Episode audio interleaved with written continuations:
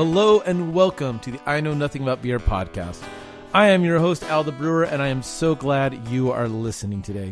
This podcast is for anyone that wants to learn more about craft beer and the culture that surrounds it.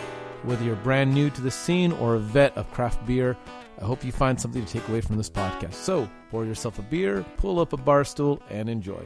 Cheers.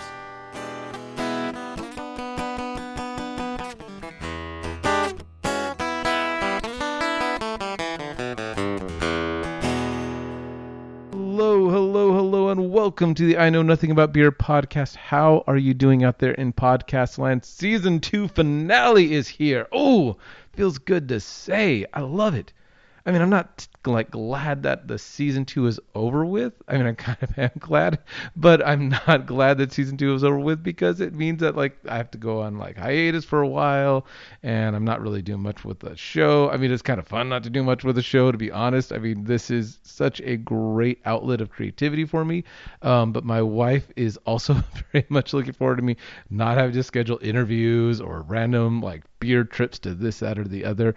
And uh, you know, this is I'm recording this right now in January, and um, yeah, I've been literally doing podcast stuff since about August, and yeah, we're I'm I'm kind of ready to take just a little break, a little break, not like like one of these podcasts goes we're gonna take a little break then comes back like three years later, like one more episode, but a little break. I need some time. I need to recover from uh, all the madness of podcasting that it is. Um, I need to take some time and just uh, get organized for season three because I do have that in the works. And I'm going on too much about this end of being the season. I need to actually get to what we're going to talk about today because this is one that I am so, so, so very excited for. Um, we are going to be, uh, well, you're going to be listening to my talk with uh, Quinn and Dave from Save the World Brewing. Now, if you are in the DFW Metroplex, you have seen their bottles because they only bottle. And um, you may, I hope you didn't just pass them by because they um, are kind of a Belgian esque brewery. Um, they make some very good beers. Um, they've got a great facility down in Marble Falls, and they actually invited me to come down to Marble Falls to record there. And anytime I get a chance to go off site is um, is a lot of fun for me. Uh, my wife and I actually made a day trip out of it. We got a babysitter for the kids. It was so nice. I think it was actually our first time away from the kids for more than like um, a couple hours, and it was it was we made like a date day out of it. It was, oh, so much fun. Um, but anyways, we Quinn and Dave were just so gracious hosts. I had such a good time talking to them. Um, it is also, I think, the most professional of the interviews that I've done. I'm not not uh, like toot my own horn type of deal, but they are so smart and their questions were so precise. And I was kind of taken aback because sometimes these podcasts, you know, we get to um, shooting the breeze a little bit, going this way, that, or the other, and I kind of have to like I'll try to like get the conversation back into where I think like, oh, let's get back to this beer thing or let's ask this beer question. With them, didn't have any of that. It was straightforward. It was so much fun. It was such an awesome way um, to start all of my interviews because this is actually the first interview I did for season two, all the way back, I believe, in like August or September. It was hot. I mean, it was it was like blazing hot, and um, they I gave them some weeks to be able to do it and they said, well, we can do it like next week. And I was like, we got it. And so I went down to their place uh, again with my wife. It was so much fun. They were such gracious hosts, and um, I can't say enough good enough things about them. Um, so this is also kind of the conclusion of the Pious Pint for season two. Um, it's yes, Pious Pint, and I'll mention that in the episode, but it's also a really fun, just I Know Nothing About Beer podcast episode. So if you like Pious Pint, amen, you're really going to like this. If you don't like Pious Pint, I think you're still going to like this because it's it is really just a really fun as well. I Know Nothing About Beer episode. And I hope you like that I Know Nothing About Beer podcast. I mean, if you're listening to this, you don't like it, I mean, cheers to you. That's that's awesome. Uh, keep listening. Um, all right, so I've been rambling for a little bit. I'm gonna catch this up and kind of let's let's let's let's let's conclude this bad boy. Um, season two, like I said, coming to end with this episode. I've got a couple other things lined up in the future.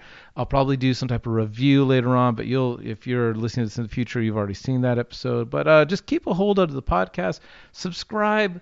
Um, get the little notifications. I don't know. That's what they say on YouTube, but I don't think you can. I don't know. Whatever YouTube app or podcast app you use. Get the little notifications on this um, podcast feed.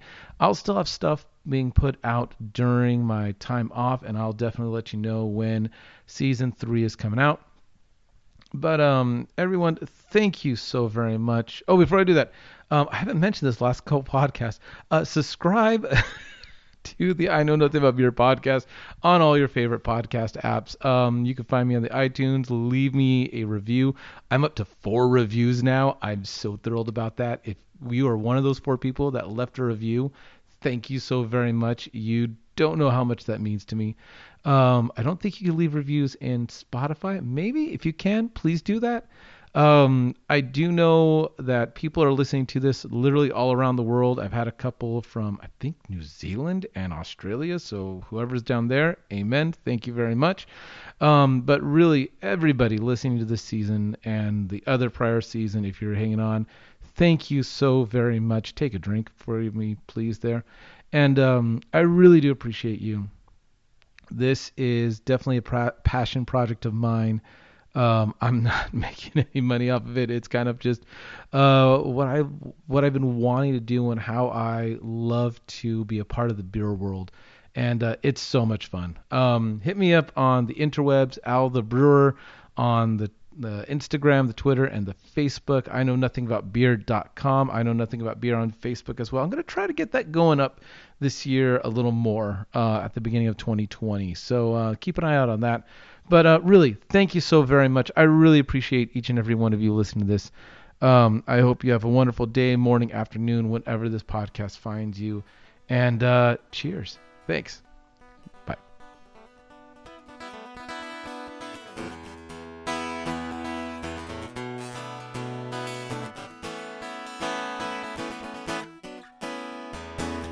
Hey. Hey, Hi. Thank you so much. Thank you. thank you. David. Yes. I'm at Save the World Brewing over in Marble Falls, and I'm having a great time. My wife and I took a little. We're making a day trip out of it, actually. and uh, thank you so much for letting me come here and cheers. I'm- this Welcome. is the Lux that I'm drinking. That is Yes. Yes, and it is wonderful. good. Mm. We do enjoy that one. Oh, Well, we enjoy all of them. Um, as you should. um, so I am here at Save the World Brewing. So excited to talk to you too.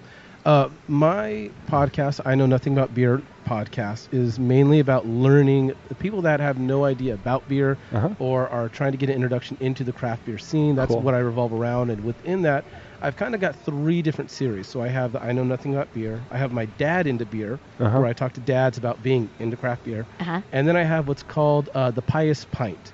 Huh. And that's what I wanted to focus on with you two. Because you guys. Because we're pious? Um, because I love the brewery that you guys have. Not just, I mean, the beer itself is very good. I would, I would love to have talked to you guys if, if it was just we were going to talk about beer. But um, I love the model that you two have made with this brewery. Yeah. Because it is definitely something different than from what most breweries have done. Mhm. Um, and I want to get into that for just a second, but um, I was reading uh, your little about me's on your website, Uh-huh. and I've got to say, David, I think you and I are kind of cut from the same same cloth Cool. because I was reading it and it said that you had to. How I'm trying to figure out how you worded this. Uh, you wore down Quinn after five years before she would marry you, and it took me four years Uh huh. uh, before Kelly would marry me. Granted, I was ready to marry her after like six months, and she was like, "Hold on, this is it. No, that that's not happening, homie." Um, so I, I understand. I was like, I think uh, David, I know you don't know me, but I feel like I know you a little better from that. Best things in life are worth waiting for. Absolutely, Uh-huh. yes. Um, and for those that are listening, my wife is just off microphone right now, holding my four-month-old, da- five-month-old daughter. So. Mm. So um, I would love to talk um, two questions Uh huh. and we'll we'll start in this order. I'd love to know about each of yours uh, own faith journeys, in, in only as much as you're wanting to share, Sure. and then also your own um, journeys with alcohol. How did you get introduced to craft beer, or if craft beer wasn't your first introduction, um, how you got from where you were to where you are now in beer. hmm So, I'll start because Mhm. it's better to not follow a better story. What? so uh, mine's a kind of uh, typical journey, um, at least here in the states. Uh, raised in a you know nice religious family. Mhm. Um, grew up uh, Lutheran, or as my dad calls it, Lutheran. Um, good German uh, background. Mm. Um, Mhm. uh, and it was more just kind of about um, just going to church. It wasn't so much a relationship um, up until probably um, during uh, uh, the uh, while in high school, going to to uh, youth uh, camp and Mhm. and kind of really finding that it actually was a real experience. Mhm. That you know Christ does love you personally, Mhm. um, which is kind of cool. It was kind of just more of an abstract, be good kind of guy. Gotcha. Uh, whereas it became a personal, you know, that it's real, and and that's when it kind of started for me.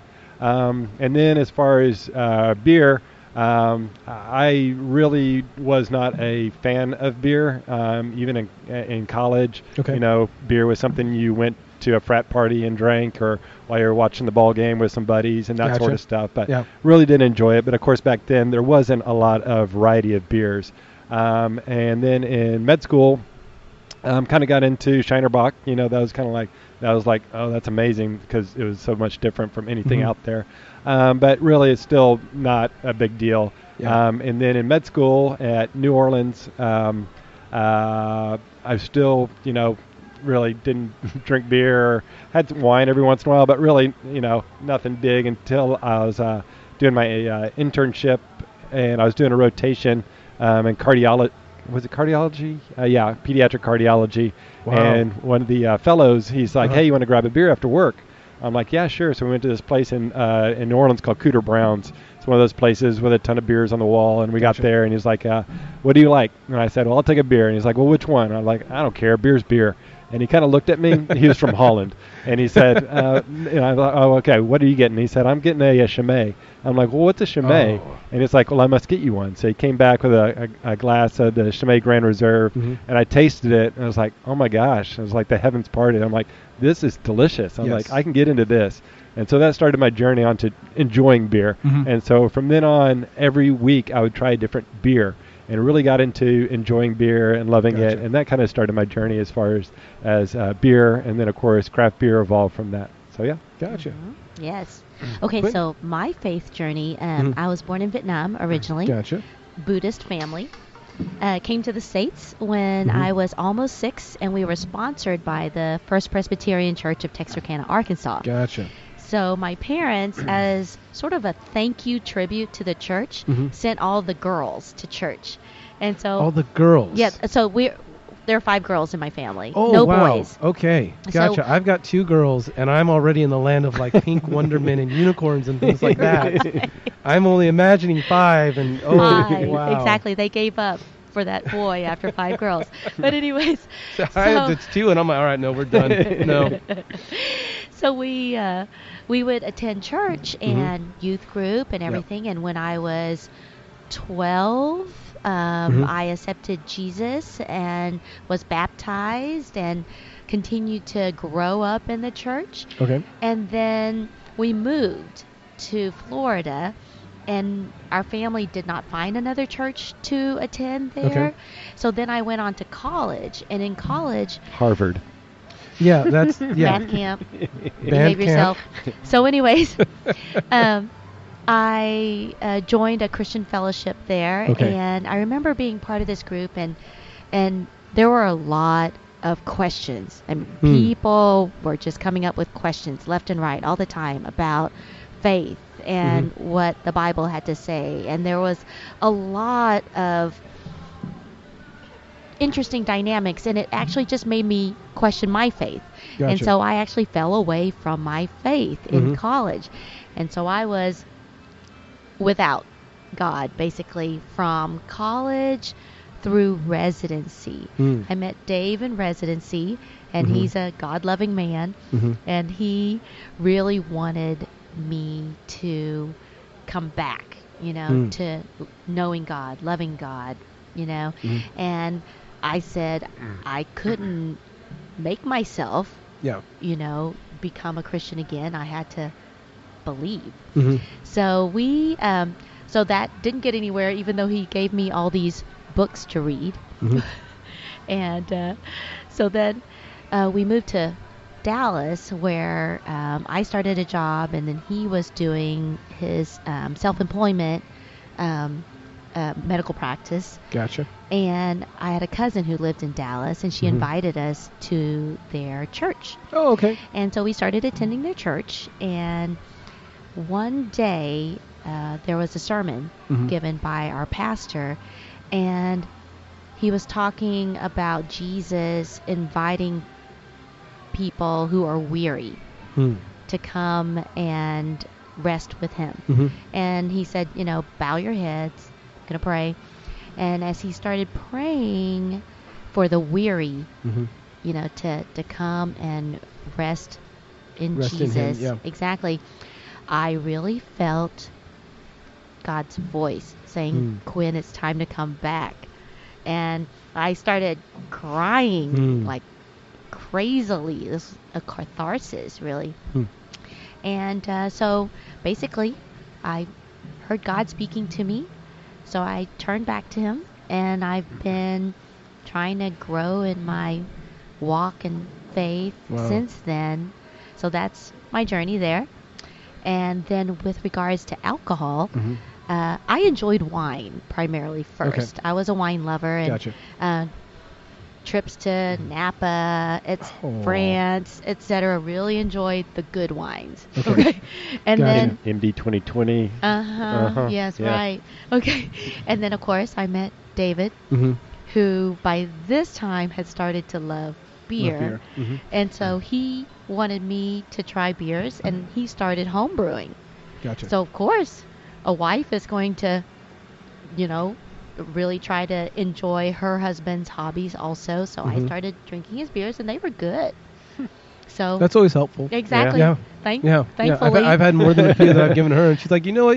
You drink all you want. It's okay, babe. Yeah, this one, this bottle's for you. Well, you know, Dave is a bit of a perfectionist, Alan. So, so there's very little that he does that is not well done. Gotcha. So, um, so anyways, it was really good, and and I would give him feedback on Mhm. what I like and Mhm. the styles that I liked, and so that's how I grew to love craft beer over time. Gotcha. Mhm. Very nice.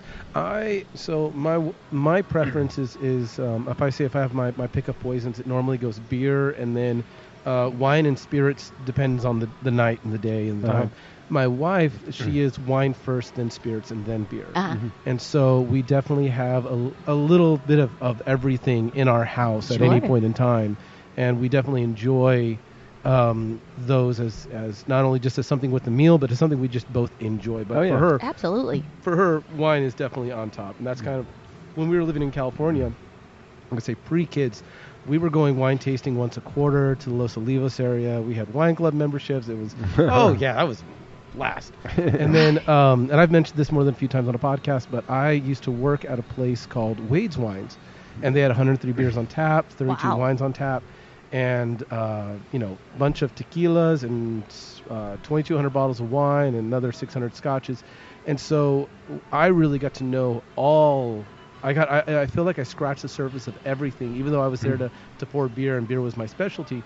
Um, I really got to know wine there so much more and just really dive into that world because Yeah. it's, it's such a fun world and Mhm. there's so many other flavors that I don't think beer explores. Right. You know, just naturally because you know one is grain based, one is fruit based. Uh-huh. Uh-huh. Um, but there's so much to explore in wine. I, I feel like as a as someone that primarily loves beer, um, y- I feel like anybody that loves beer should, if you don't like wine, should at least explore it because there's so much there to learn and to try and to Oh, expand your sure. palate. Yeah. Oh yeah, it just expands your your palate and your horizons. I Mhm. mean, some of our best friends are, are winemakers, and it's just great talking to them and visiting them and Mhm. see how they do things and and how it relates to how we do things, and Mhm. it's it's very complimentary, really. Yeah. And it's fun to merge the two Yes. oftentimes, you know. Mhm. And um, uh, uh, uh, not only as something to please your palate, Mhm. but just to see how flavors meld too. Yeah. Yeah, that's what I love about Belgian beers because there's just so much variety and, and flavors and Mhm. complexity in them that I just I just love that.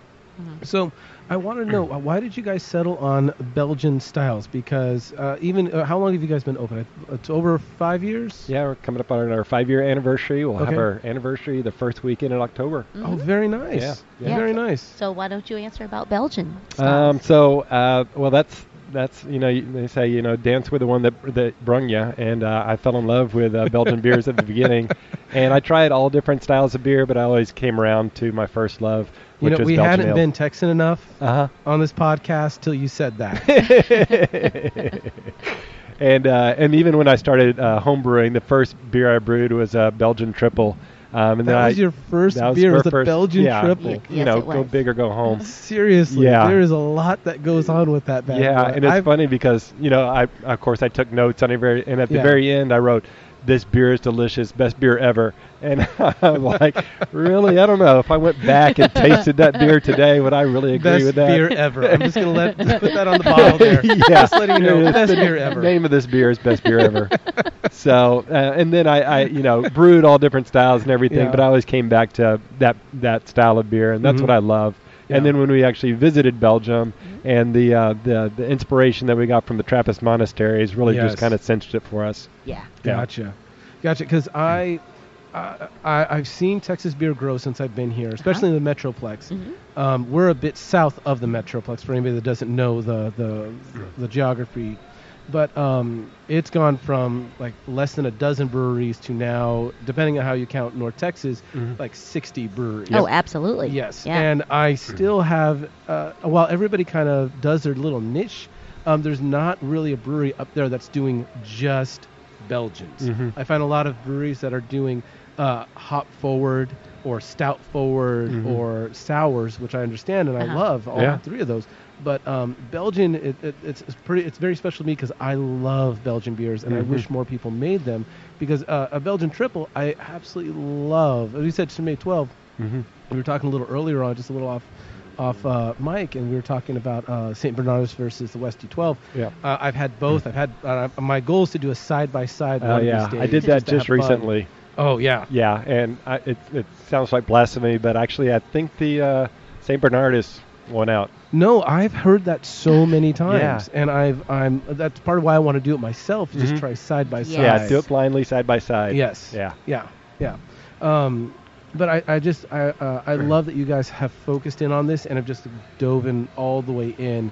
And uh, like right now, I've got a little flight of different saisons with with fruit stuff with fruit in them, which is I mean it's beautiful. Um, all of the beers, I'm, I'm oh man, such a good time right now. Um, but I think like especially like the saison is such a um, it's kind of a workhorse beer. Uh huh. Um, it can be done so many different ways. Yep. I was listening to a guy uh, in our first season, Mick, um, at one of his craft beer chats. Uh, he does. Uh, he goes around breweries and just kind of talks up a style to anybody that wants to listen. Yeah. And does you know Cicerone training? I, I, Uh-huh. You got your certified? Or Yes. you- Yeah, level gotcha. two. Both. Both. Well, no, no, no. I just brew. You just Yeah. brew. Yeah.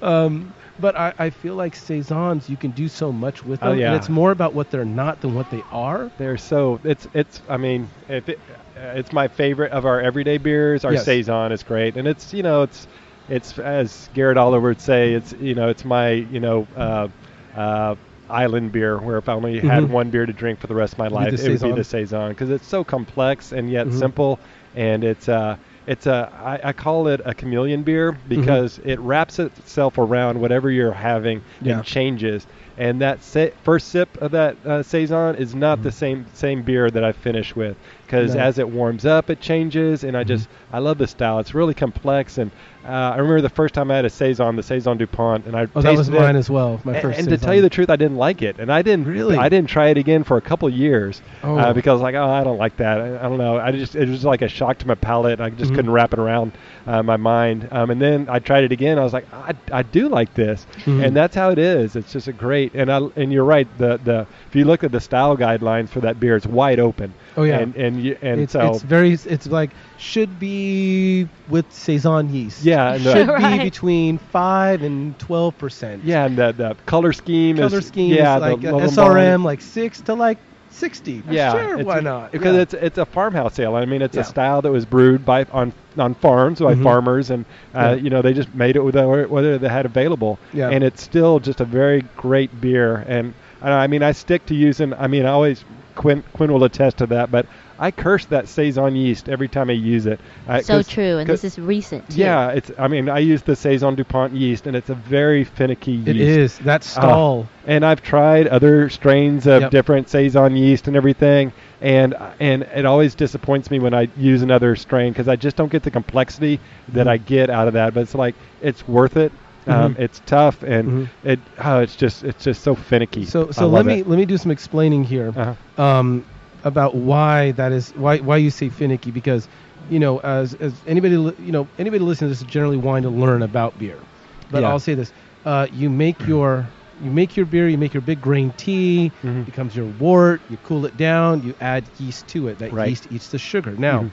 The way that you measure that sugar is called the gravity the Mhm. higher the gravity the more sugar and as the yeast eats that sugar the lower the gravity goes Mhm. so you have a specific gravity target Mhm. and both of you are like nodding your heads like yes yeah, i know this and so I'm, I, I, I, the, the the reason why you're saying it's finicky is because of what i said stalling Mhm. saison yeast especially the saison dupont yeast is infamous for going i want to get down to this low of sugar but i'm Uh-huh. going to stop about like 10 points about like about Yeah, put- frustrates put, you. it like at an inch from the finish line Uh-huh. of where you need it to be and that's what saison dupont yeast does Yeah. and that it tastes amazing but it's so frustrating Yeah, and especially when you're on a production schedule. I mean, Yeah. I mean, uh, the first time I used it as a home brewer, I mean, I remember just looking at my carboy. I'm like, why is it not bubbling? Why did it stop bubbling?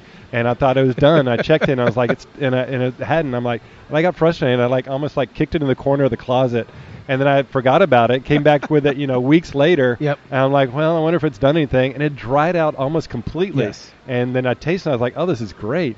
Yeah. Um, but on a on, on you know on a as a production brewery, not only is that that stall factor, but it's also we got to reuse that yeast, Mhm. and it and, and it's just so frustrating because it will not. Sometimes it will drop out of suspension very quickly, Mhm. and I can capture it just perfectly, and it has great, uh, you know, it's it's all alive and healthy. And then sometimes it drops out, you know, it doesn't, or and then sometimes it drops out and it's all just like just like thick, and I can't get it out of the fermenter. oh, it's just crazy. Let, let me let me go back a little bit real quick. When you mean by drop out, that means once the yeast is Yeah, yeah. in the in the fermentation tank, Mhm. everything's swirling around. If you could, and normally you know uh, breweries have stainless steel with uh, Mhm. with a jacket around them to keep the temperature regulated. Yeah. So if you're ever at a brewery, you're wondering like I can't see anything. That's why. Mhm. But generally, once the yeast goes in, it's swirling around. All these things are happening. There's bubbles, and then you wait for it to settle Yeah. and that's when you like have a little valve that you open up and Mhm. you capture some of that yeast you're like oh this yeast is healthy Right. happy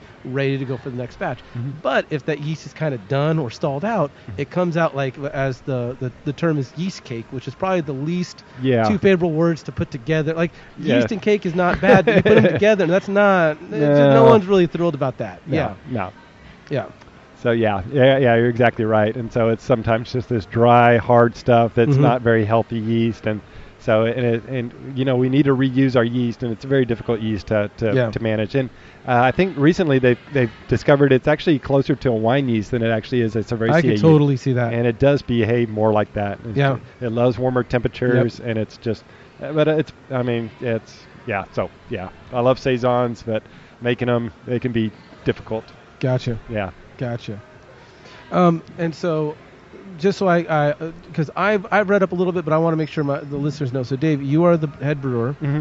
and then Quinn, you are literally like I, I, I think I saw everything else as your Pretty much. Uh-huh. as your job description. yes. From janitor to assistant brewer to HR administrator to bartendress or barista as we would call Barista, ourselves yeah. now. Uh-huh.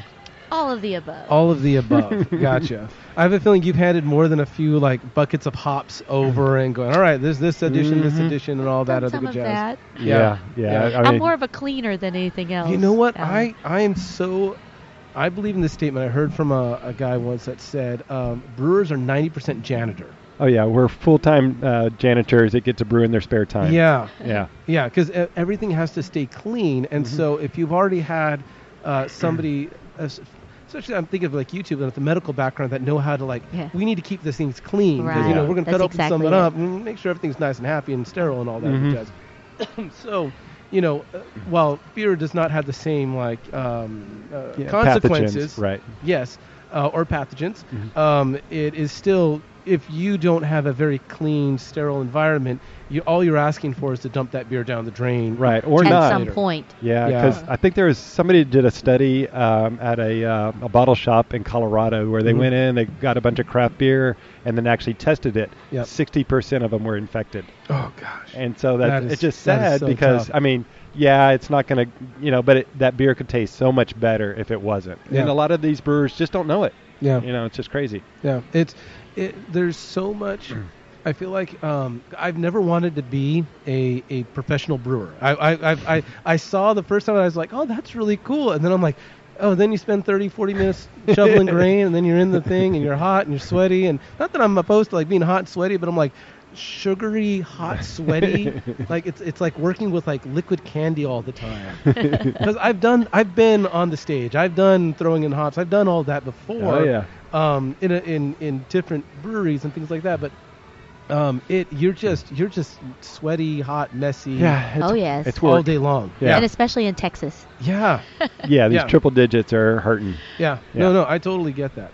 Um, so let me move a little from the the brewery work to what your brewery is because I, you guys are, and I want to make sure.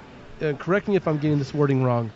Uh, while you are a profitable brewery, hmm you are not profit, non-profit, or you give away your profits. That's exactly it. We give, Give away, away. our Okay. profits. Yes. Mm-hmm. Okay, so I was talking to my wife about this on the way up.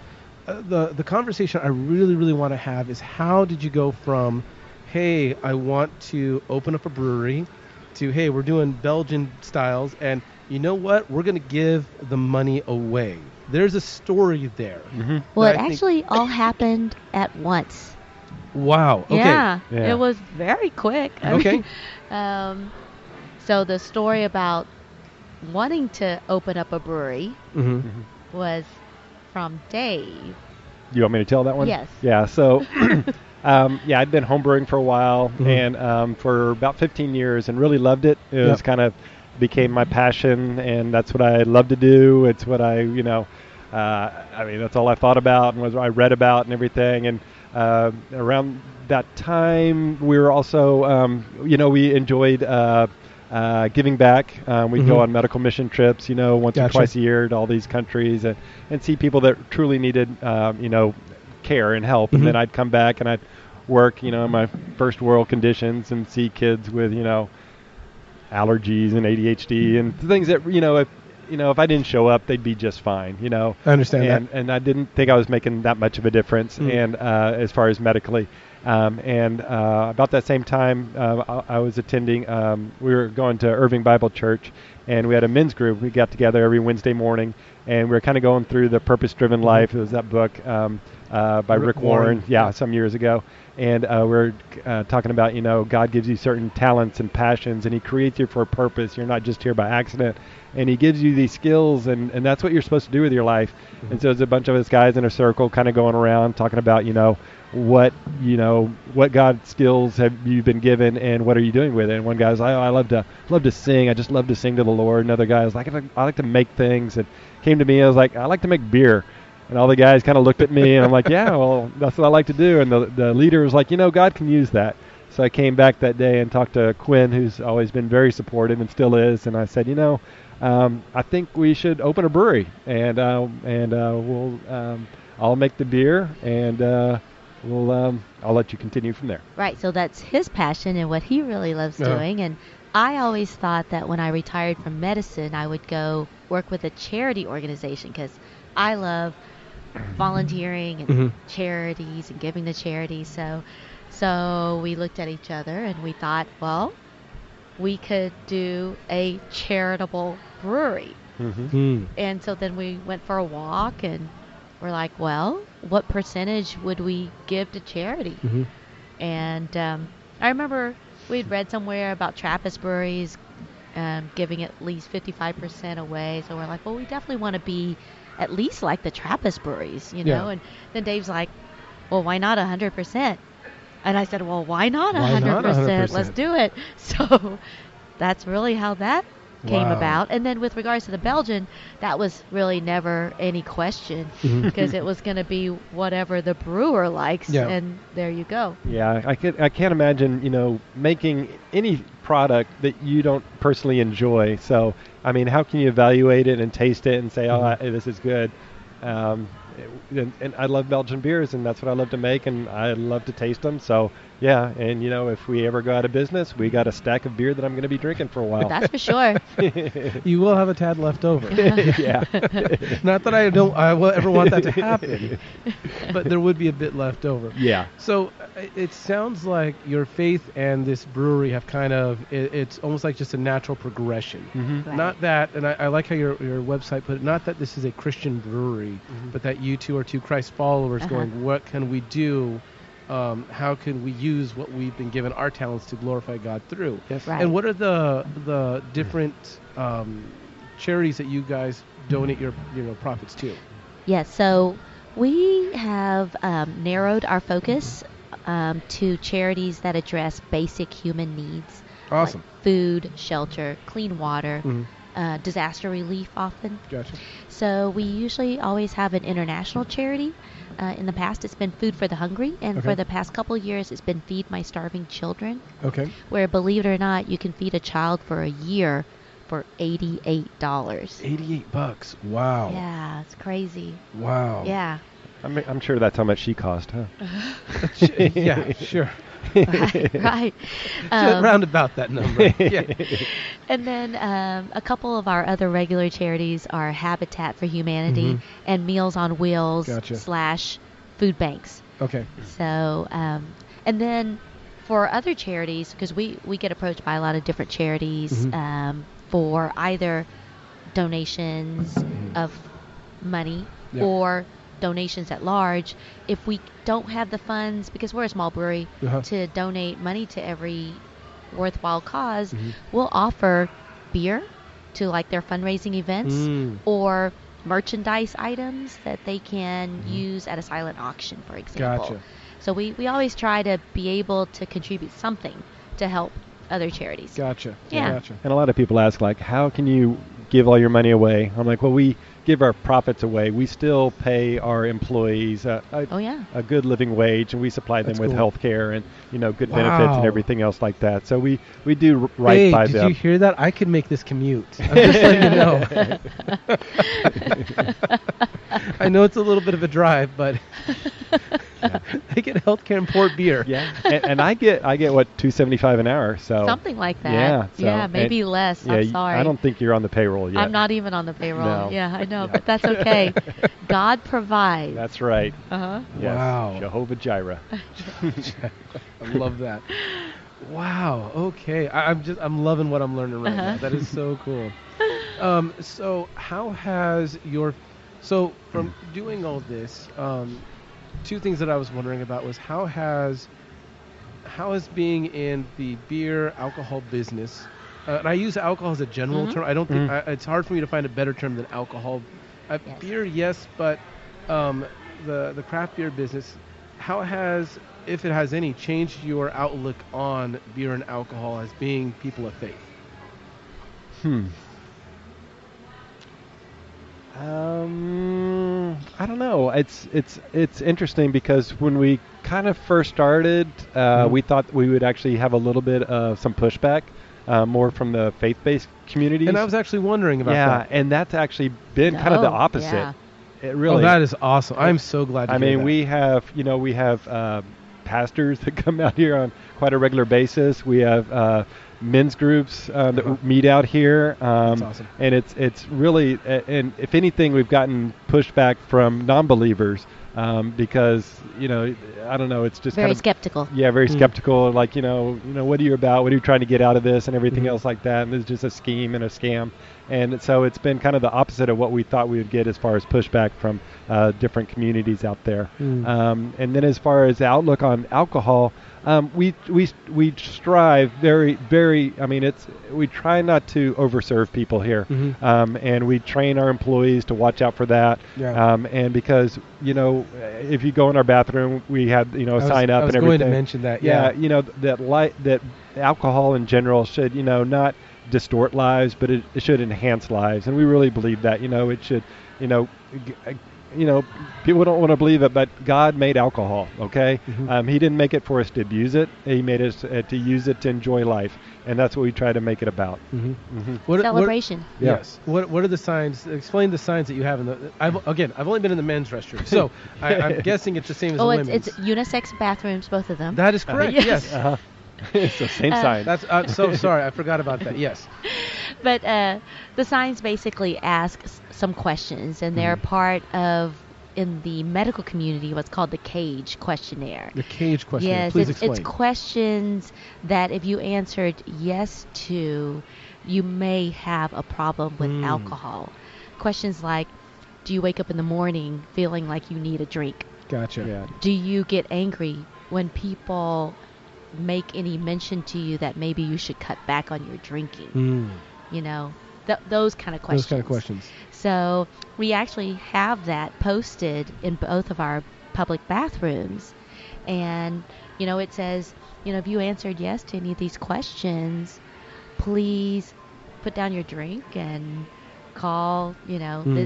the AA. Yeah. And we really believe alcohol uh, drinking is meant, again, to enhance hmm uh, life and not to distort Gotcha. your life. Yep. Yeah, I, and I and just personally, I really love that focus, um, and that thought of. Uh, I, I think so many breweries and so many places that are, are alcohol focused focus on how much more can you drink. Mm. Yes. Um, and uh, I think there's a really negative um, perspective in drinking of, you know, um, like the idea of holding your liquor. Mhm. I don't think that should be like a, a positive thing of like No. how much can you hold your liquor. No. Um, I think more. It, I, I think that only leads to more of a thought of, of um, of I, I need to stretch my limits Uh-huh. and keep stretching those limits because I'm I'm less than because I can't drink as much as so and so or so and so. Yeah. So to have those questions just even there, uh, I really appreciate that because it just kind of breaks that um, thought of that. Uh, it breaks that thought in being in this place that this is not what this place is about. No. that is And so true. We try and be a, a family-friendly place. I mean, we Mhm. have kids here. We have Mhm. you know elderly folks. We have everybody. And if I think if kids grow up in a positive attitude of Mhm. alcohol, not seeing people overconsume and get silly and stupid, Mhm. but just enjoy it, I think it they become uh, more educated and responsible drinkers themselves. Um, and so that's what we kind of try and do here. Mm-hmm. Yeah. Uh, my wife and I, now I'm going to preface to say, my wife and I do not vacation in Europe. We are not vacation in Europe people. Uh-huh. We had an opportunity to go, and we were like, yes, we're going to go. And we were in Germany, in Heidelberg, and that's where I spent some time as a student. Mhm. And um, uh, we were in this, this restaurant uh, brewery called Vetters.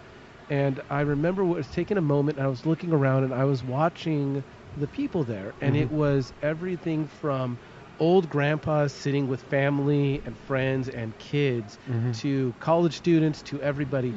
And what I loved about it was that um, there was it, it wasn't even like alcohol was a, a forethought. Mm-mm. It was just this was a good place, that was a good beer, this is a good meal, Mhm. and um, I didn't see anybody celebrating like a a getting drunk mentality. Right. Mhm. Um, and I think that's something in, in the German culture. Mhm. Um, it's very frowned upon to be drunk or to be a drunkard. Mhm. Um, I think there's a celebration of that in America, just a little bit. Right. Um, you know, I think the, I mean, I've, I've done tailgating, Mhm. but I think that there's there's the tailgating of like, you know, smash the beer, keep going, smash Right, the beer, right. keep going. That's not what I'm about. No. Um, but in Germany, there's very much a feeling of that it's meant to enjoy. Mhm. But i if as soon as you get drunk, it's like you're you're disinvited to the party. Like that's Yeah. that's not what we're here for. Yeah. Yeah. That's exactly right. Mm-hmm. Yeah. Wouldn't you agree? Yeah, Right. absolutely. Mhm. Yeah, um, and just being here, uh, this is my second time being. My wife's and I 2nd time being here, and um, we're always on the lookout for a place that we can take our kids to. Mhm. Uh-huh. And so for us, we're looking around, going like, "Oh yeah, we could totally have the kids here. like this is this is kid friendly. Uh, it's um, there's there's a difference between kid friendly and like thought about for kids. Like the chains up, like hey, stay away from here. We got the nicest barriers. Um, now I will say this: there are some gloves on uh, little hooks over there. Uh-huh. And when I was here, the first time that we were here, there was a um, a bachelorette party that was here, and the the bride had had a few, and she grabbed a pair of gloves and put them on, and I'm looking at that going like, look, that's really funny, but you don't know what like all the chemicals that are in those gloves. and those smell. I mean, Yeah. I, Oh, yeah. I put those on, and, and my hands. I mean, Yeah. so yeah, Yeah. you get glove hands. So she probably never wanted to do that well, again. and, Yes, and I and I sure. well, and I went to there's there's always like one responsible person of, of like a wedding party or like Right. bachelor party, and uh, and I went to them and I said, look, I don't mean to be a fuddy duddy, but um, those have a bunch of like brewing chemicals, and her hand's going to turn red. So if she's taking pictures anytime in the next 24 hours, get her out of those gloves. And she's like. Thank you so much. And she like ran over to her and take off the gloves, and put them back down, and all of that. And oh yeah, I remember that day. Actually, I do remember that. really, Yeah, yeah, I remember. I don't remember that. Yeah, I remember somebody putting on the gloves. I'm like, yeah, okay. Yeah, okay. and, and, and I think that that's something. If you have no idea about what a brewery is or Uh-huh. does, Yeah. like you, you you're like I don't, I don't really want to be by those gloves. Right. Like I, I get that. Yeah. yeah. But I mean, uh, relating to that, I mean, we've had uh, bachelorette parties out here and Mhm. bachelor parties, and to tell you the truth, they're some of the most well-behaved folks. Mm. They're they're wonderful. They're not the typical like, you know, it's it's it's great. Especially the bachelorettes. Yeah. They're really wonderful. I think that actually people sort of self-select, right, Hmm. for where they want to go for Mhm. their celebrations Mhm. and even for their weekend day Mhm. trips, whatever. Um, they research places, Mm-hmm. and so the people who come to our brewery, Mhm. they know what we're about, Hmm. and uh, you know they they know our ambiance and and everything like that. So, I. I that's I think that's how we get very few. Yeah, and we've Uh-huh. I mean we've sent party buses away. Yes, Uh, we have. Yeah. Oh, good. Yeah. Okay. It's never a good scene, but it Yeah. has to be done sometimes. No, and I, and I Mhm. totally get that. Um, I'm as I've done wine tour buses, and, Mhm. and those are okay, and I, and Mhm. I understand that, but um, it, it's it's the whole jam pack, get a drink, get Uh-huh. out, and it, you, it's it's it's almost um, it almost kind of robs the scene, robs the joy out Yeah, of like. Get your drink, get your beer. Are you done? Good. Go. Get back in the bus. well, and that wouldn't be so bad, Mhm. except if you're already drunk. Mm. Yeah, So- they have this mentality like I'm not driving, so I can drink as much as I want, and I that's not you. true. But We- they don't know that the TABC regulates very heavily against that. Yeah. Yeah. Yeah, and, and for anybody listening, TABC is the Texas Alcohol Bureau Commission, Uh-huh. Yep. Beverage commission. Beverage Commission, and um, to be able to serve alcohol, you have to take this like two-hour online test. Mhm. I've, I've let mine expire because I haven't had to serve alcohol in a while. Um, but uh, one of the things they focus on is don't serve drunk people, Mhm. Yeah. and that's it's a very big thing on the test. I remember it taking several minutes to get through. What does this person? Does this person look drunk? Yes or no? I think that per- yes, he looks drunk. Why? Because his face is blush. He's Mhm. you know not able to stand right. Don't serve him alcohol. I get. Don't serve him alcohol. Yes. Yes. Yeah. Right. hmm Yeah.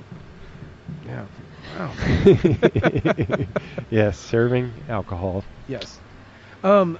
So, um, just a couple last little things. Mm-hmm. Um, tell me a little bit about your brew system. How big is it? Like, what's the capacity? Yeah, so it's um, we have a 20 barrel system, Okay. um, which is, um, it, you know, it's it, it's kind of Goldilocks size for us. It's not too small. It's not too big. Mhm. It's just right for us. Um, and it's a three vessel system uh, with a combination mash lauter tun, a, bo- uh, uh, uh, uh, a boiler, uh, not a boiler, Kettle. kettle, Kettle. and then a separate uh, whirlpool. So Okay. yeah, and then we have our vessels, um, uh, some 40 barrel uh, vessels, and then we have our own bottling line. Um, we only Mhm. do bottles, and we actually naturally carbonate all our beers, so there's no forced carbonation. Okay. Um, and yeah, yeah, that's what we do here. Very cool. Yeah. Very cool. All right. Well, I, I, I, I just want to say I love this so much. This has been Oh. so much fun. It has been Well, fun. Thank, Thank you you so, so much much. for- Al- no, Uh, thank you, Alan. Um, Yeah. I, I kind of tell people at the end of the podcast, um, the last couple of minutes are yours. Uh, please promote anything you guys want to. Is there something coming up that you would like people to Oh, know we got our about? anniversary party coming up. Maybe that's a ways off, but yeah, that's that's going to be a big deal. That'll be the first Yeah. weekend in October. That's right, October 5th. The big five. Big five Um, years. Yeah, Okay. so I'll be pulling out some. We'll of course be pulling out some of our reserve stuff that we've had since when we first brewed. Uh-huh. Um, and, and, uh, especially our sours. yeah. That's when we usually bring out all the sours. uh-huh, Okay. So that'll be I exciting. didn't know you guys if you guys had a, a sour program. Are you We guys doing do. like Yeah. kettle sours or No, No. no, we do barrel sour? traditional souring. Okay. Yeah, which takes a long time. It's Yes, totally does. separate. We keep it in a different. Is that It- what's behind me right now? That's what's behind you. Ah, yeah, gotcha. so, yeah. Years upon years. Yeah, yeah, that's our five-year-old. Um, Uh-huh. Yeah, kettle sour. I mean, Wow. uh, kettle sour, naturally Natural.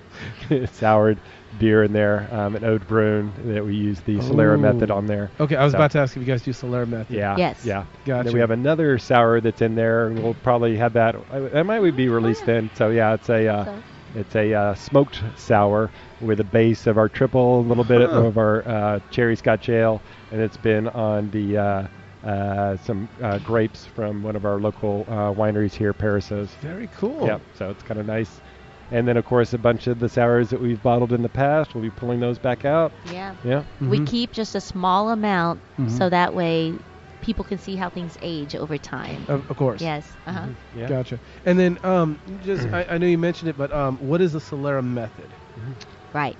So the Solera method is when you take out a small portion, like in our case, we take out a third of our total batch to Mhm. package and consume for that year.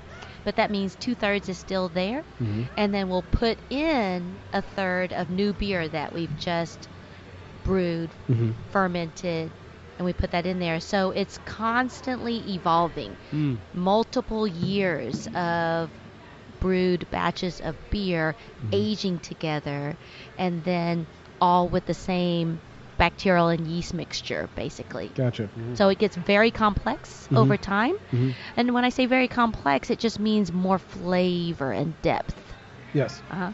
The, uh, I think that um, it's it's very fun to figure out wording for flavors. Mhm. Um, I'm it's something I know I struggle with because I don't want to just say good or oaky or vanilla. Like I'm like, well, you know, I, I want to explore. Well, what kind of vanilla is it? This type of vanilla, this type of vanilla, this type of vanilla.